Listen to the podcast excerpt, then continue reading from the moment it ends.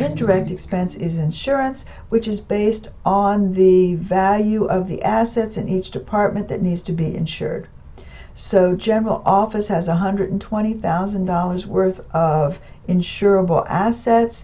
The total is 1,200,000, so 120,000 divided by 100 1,200,000 is 10%.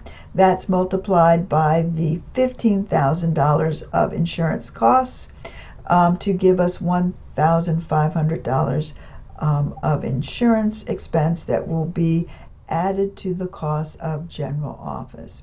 Inventory control has $144,000 of assets divided by 1,200,000 which gives us 12%. 12% multiplied by 15,000 is $1,800. Necklaces has $660,000 worth of assets divided by 1,200,000 to give us 55%.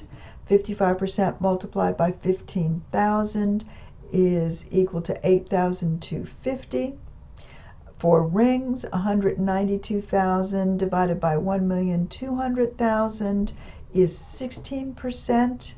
Uh, 16% multiplied by 15,000 gives us 2,400. And finally, bracelets has $84,000 of assets that are covered by insurance. That 84,000 divided by 1,200,000 gives us 7%. 7% times 15,000 is $1,050. So, once again, I'm hoping that by now you feel as though you could do this in your sleep.